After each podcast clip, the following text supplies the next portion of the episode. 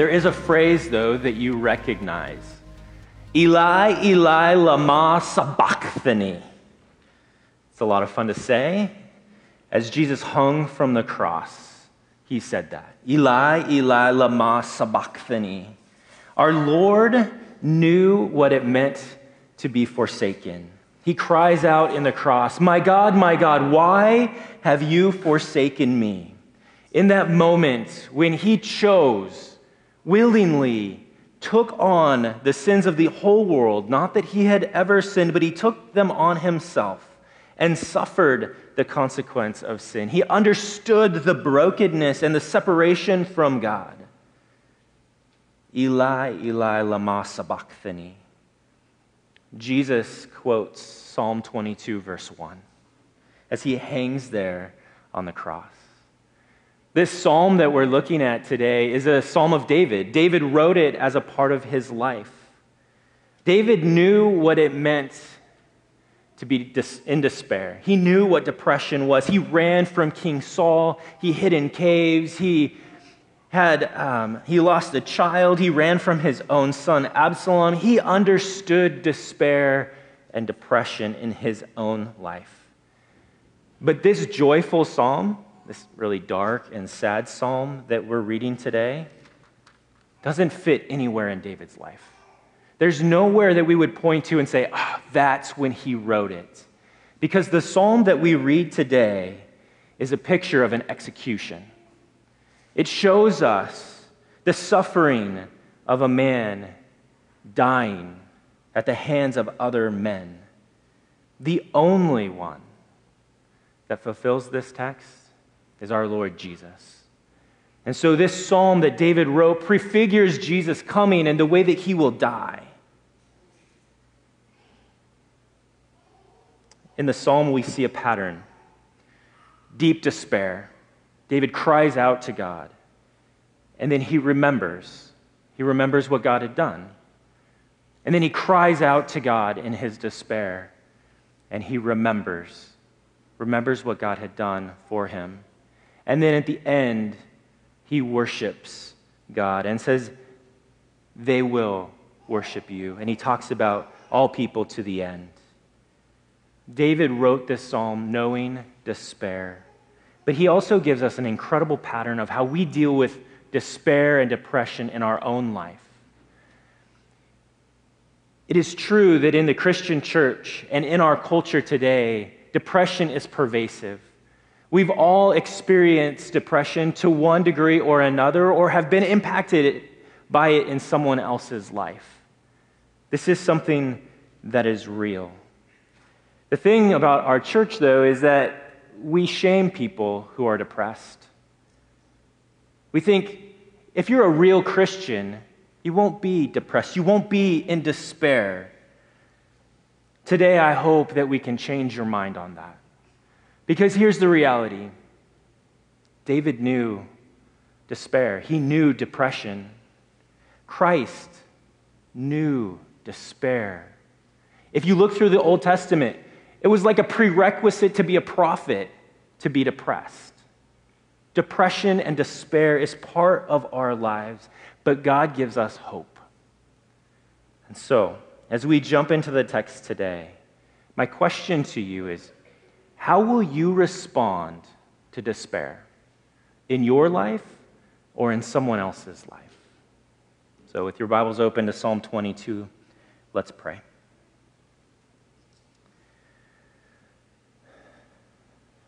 Father, we come before you on a beautiful day in a beautiful valley. And we have lots of things to, to praise you for, to be gathered with the church family, to enjoy the things that you have given to us. But most of all, we have reason to be joyful because of what you have done in your Son, Jesus. And so today we thank you for him. We thank you that he walked through the pit of despair. And yet he fulfilled it in a way that was honoring and glorifying to you and gave victory to us. And so we thank you for that today. And we pray these things in Jesus' name. Amen. The first point that I want to make today is this is that God is with you in your despair. As David writes this psalm, he feels as though God is far away. There are a number of times where he says, How far, O Lord? He seems like he's way out there. He feels forsaken. And so we see this that we feel alone in our despair. If you look at verse 1 and 2, he asks those questions My God, my God, why have you forsaken me? The word forsaken means to leave or to desert. David feels all alone. He says, Why are you so far from me? So far from my cries. And then he takes it the next step. In, in his loneliness, he, he says, Why won't you answer me? Why won't you respond to my question? In that loneliness, in that feeling deserted, he comes to this place and he says, Why can't I rest? I have no rest. David feels that God has left him, and now he is all alone. No one is with him. He is completely deserted, and that despair leads him to feel this way. We feel worthless in our despair. Jump down with the next despair section in this text to verse 6 through 8, and he says, I am a worm. I'm not even a man. There's, there's a sense of worthlessness in David. He says, I have been scorned and despised. All people mock me. This is the depth of despair. They insult me. He comes to a place where he feels foolish for believing in God. David expresses this feeling of being all alone, completely worthless, and broken. which leads him to feel attacked. We feel attacked in our despair. Look down at verse 12 through 18. In a gruesome passage, he talks about being surrounded by bulls that are like lions with their mouths open wide, looking to devour their prey. He's encircled by dogs. He just feels like he is attacked and beaten down by whatever's happening in his life. And he says, They pierce my hands and my feet. All of my bones are on display. I hope right now you have a, an image of something that comes later in the text. Says, They divide my clothes. They play a game or cast lots for my garments. He feels attacked, completely destroyed. He's at the bottom of the pit with no help and no hope. Which leads us to a fourth emotion we feel in our despair. We feel hopeless in our despair. Zero in there on verses 14 and 15. He says, I'm poured out like water. My, my joints are disjointed, they're pulled out of joint. My heart, or what he's saying there is my courage, my bravery, my strength is like wax and it has melted inside of my chest. I am parched. My tongue sticks to the roof of my mouth. I have nothing left to give. And he talks about being laid in the dust. It is hopeless. He feels destroyed and though he's going to die. Remember, there's not a single event in David's life that would lead us to this place where he's going to be executed like this. But this feeling of despair, it's real. It was real for David, and it's real in our lives. We experience these kinds of emotions, and we can walk outside and look around and say, Why do I feel this way? Sometimes it's because we've made bad choices. Sometimes it's stress induced. Sometimes it's biology and the way that we're made. But regardless of how we experience it, it's real. And the pain hurts. I know for me, when I experience despair, it's a feeling of loneliness. I ask questions like, why do I have to do everything? Why am I the only one who cares? Why does no one pursue me? I feel these things. And although the questions aren't accurate, people do pursue me, other people do care. I don't have to do everything. But it feels real to me. But in the despair, one thing that has brought hope for me is to know that Christ knows despair far more than I do. Our next point today is that Christ knows despair. I'm going to turn in my Bible to Matthew chapter 27. And we're going to paint a picture here of the despair that Christ knows. And as I read this section of Scripture, I want you to think about how it connects back to Psalm 22, which uh, Jacob read earlier. Matthew 27, starting in verse 27, says this. Then the governor's soldiers took Jesus into the praetorium and gathered the whole company of soldiers around him. They stripped him and pulled and put a scarlet robe on him, and then twisted together a crown of thorns and set it on his head. They put a staff in his right hand. Then they knelt in front of him and mocked him. Hail, the king of the Jews, they said. They spit on him and took the staff and struck him on the head again and again. After they had mocked him, they took off the robe and put on his own clothes. Then they led him away to crucify him. As they were going out, they met a man from Cyrene named Simon, and they forced him to carry the cross. They came to the place called Golgotha, which means the place of the skull. There, they offered Jesus wine to drink mixed with gall, but after tasting it, he refused to drink it. When they had crucified him, they divided up his clothes by casting lots. And sitting down, they kept watch over him. Above his head, they placed the written charge against him This is Jesus, the King of the Jews. Two rebels were crucified with him, one on his right and one on his left.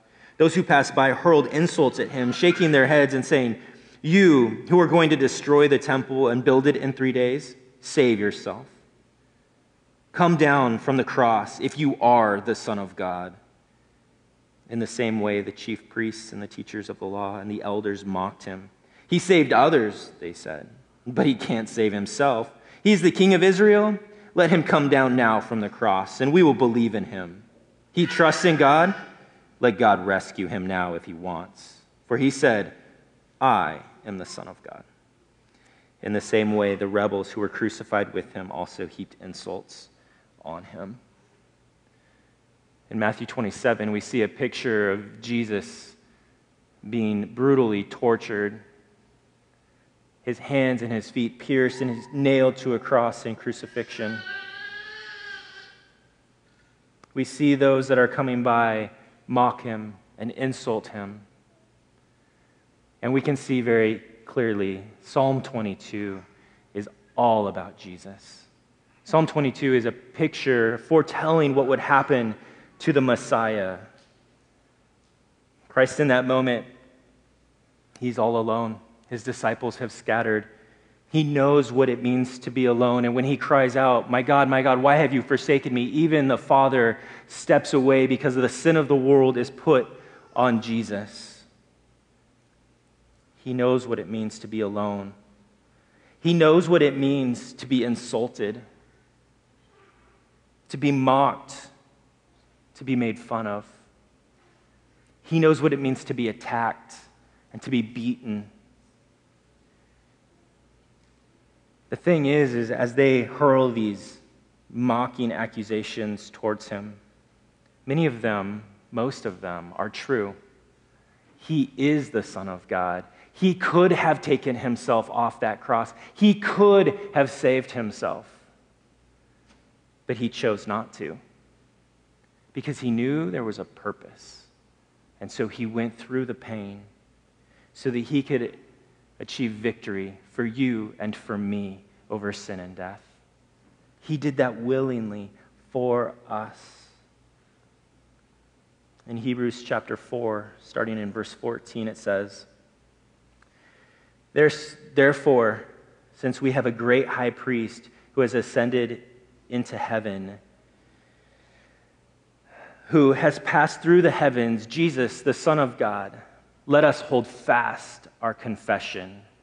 For we do not have a high priest who is able to sympathize, unable to sympathize with our weakness, but one who in every respect has been tempted as we are, yet without sin.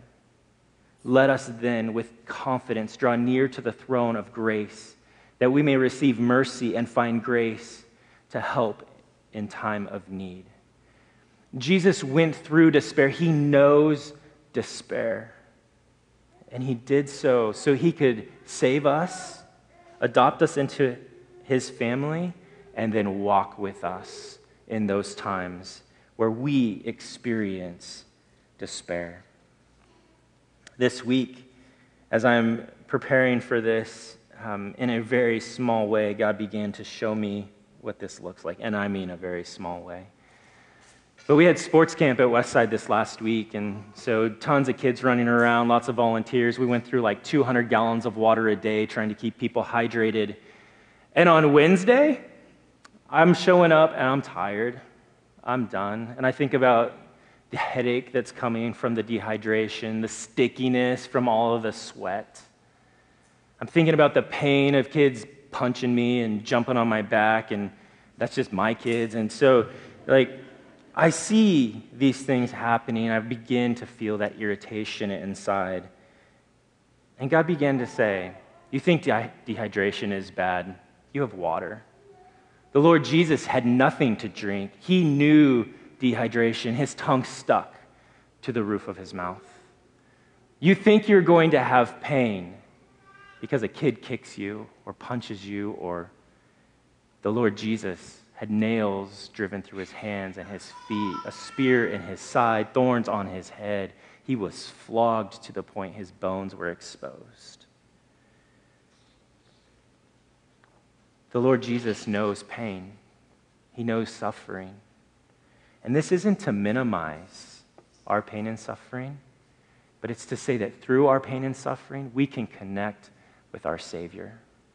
One of the purposes for your pain, for your suffering, for your despair, is the opportunity to connect with your Savior. Our pain is real, it hurts, and oftentimes we want to avoid it. In my home, when our boys fall and scrape a knee or you know hurt themselves as boys do, I'm really quick to say, "Good thing you're tough, buddy." You know, and the hope is that he'll jump up and run off and play, and we don't have to deal with the tears and, you know, all of those kinds of things. But in that, I'm helping him avoid pain. It's part of what we do. And I'm learning that we shouldn't do that. That when we have pain, we should acknowledge this hurts. This is not fun. This is not comfortable. But we press into it because God will use our pain for intimacy with Himself. Jesus knows pain, and he will walk with you through it. Will you choose to take your pain and connect with your Savior? Because there's a second purpose. The first purpose to our pain is we can connect with the Lord. The second purpose is we can help other people. First, or 2 Corinthians chapter 1, verse 3 through 7 says this. Praise be to the God and Father of our Lord Jesus Christ, the Father of compassion and the God of all comfort, who comforts us in all our troubles, so that we can comfort those in, many, uh, in any trouble with the comfort we ourselves receive from God. For just as we share abundantly in the suffering of Christ, so also our comfort abounds through Christ. If we are distressed, it is for your comfort and salvation. If we are comforted, it is for your comfort, which produces in you patient endurance of the same suffering we suffer, and our hope for you is firm, because we know that just as you share in our sufferings, so also you share in our comfort. Our pain will help us connect with our Savior, and our pain will help us bring comfort to those around us.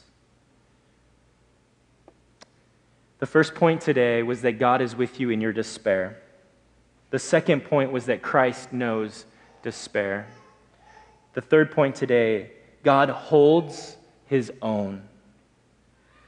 As we walk down through there, there were those sections of despair in Psalm 22. Now we're going to go back and look at those sections where David remembered. But I want you to remember this God holds his own. In John chapter 10, verse 27, we read this. Jesus is speaking and he says, My sheep listen to my voice. I know them and they follow me. I give them eternal life and they shall never perish. No one will snatch them out of my hand. My Father, who has given them to me, is greater than all. No one can snatch them out of my Father's hand. I and the Father are one. God holds his own. He holds us in his hands, and we will never be taken from him. And as David works through his despair, he remembers that God held his own. Look at verse 3. He says, Israel praised God because of the goodness that God had shown to them. In verse 4, he talks about how his ancestors trusted God and they experienced God's goodness. In verse 5, he talks about how they cried out to God and he saved them. David, in his despair, remembers what God had done, and it brings hope. Second thing that David remembers in this, come in verse 9 through 11, when God, or when he says, or when he remembers that God holds him since his birth. David talks about how God made him trust him from his birth, from the breast of his mother. God made him follow after him.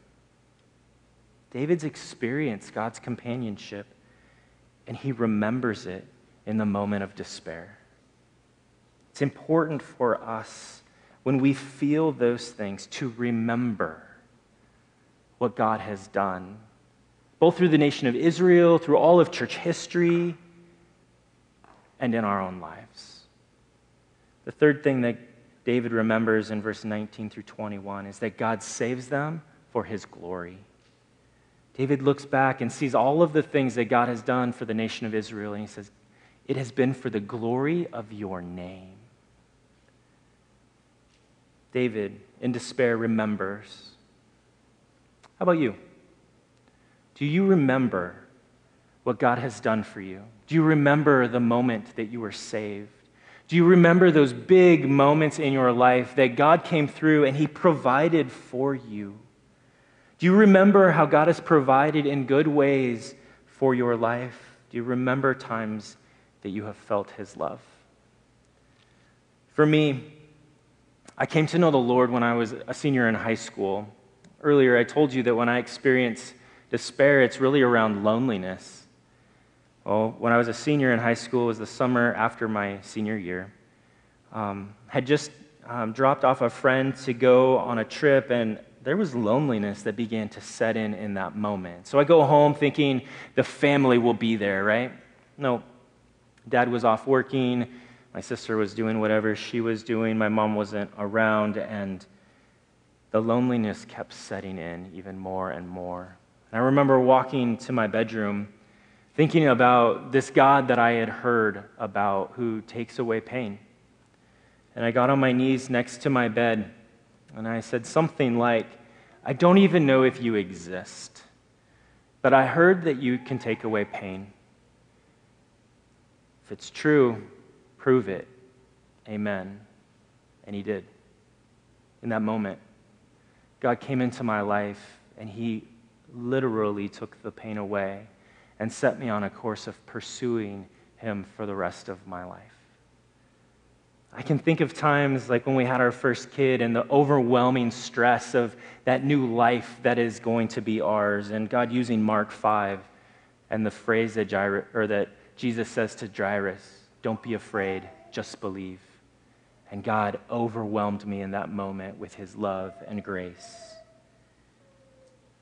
As we deal with our despair, we need to remember who God is and what he has done. There will be a time where you have the opportunity to either deal with your own despair or help someone else in that. And I just want you to know this. Sometimes There's a medical reason for it. And sometimes people need to go get help from a, a doctor. But every time, there is a spiritual implication in our despair. And those people need to know about Jesus. And as brothers and sisters in Christ, we can help them remember. We can help them remember what God has done for us in the text, for them. We can help them remember. And in remembering, it leads us to the final point today, which is God is worthy of praise in our despair. Verse 22, David says, I will declare your name. He's talking about, even in the despair, I will declare your praises. In verse 24, he says, He has not scorned or despised the one, Jesus. Verse 26, he says, The poor will eat and be satisfied. Verse 27, the ends of the earth will remember and turn. Verse 29, the rich will feast. David remembers the promises of God and says, God is going to be good to these promises. And in verse 31, he says this of the people in all of the world, he says, They will proclaim his righteousness, declaring to a people yet unborn, He has done it. He has done it. That phrase reminds us of the last thing that Christ said when he was on the cross it is finished. Christ has gained victory over sin and death. Christ has rescued us and brought us to a new life. Christ has done it. Church, the Lord Jesus, He did it. He went through despair to do it. And so He knows where we are at. He is with you in your despair because He knows your despair and can empathize with you. He holds you in your despair. And He will use your despair for your good, the good of others, and His glory. And so, church, we can know that it is finished because He has done it. And so, as you leave today, here's what I want you to know God holds you. Today, as you come, if you are up, if you're on the mountaintop experience, you're experiencing joy in your life God holds you. And I want you to remember who blessed you. Don't ever forget that God has given you every good thing. But today, if you come and you are down, if you feel that you're in the pit of despair, remember God holds you. He holds you in his hands. He, you cannot be taken from him. Today, if you come and you believe in this God, if you are confident in your salvation and you know that Jesus has saved you, remember who drew you. He holds you.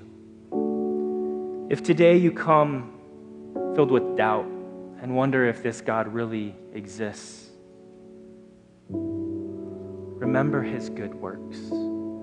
Cry out to him he will come to you. As we continue in worship today, we're going to remember what He did. We're going to remember the Lord's Supper and communion. And as we do that, we consider our hearts and we look up to our God who has saved us. And together, as God's people, we will all praise Him because He has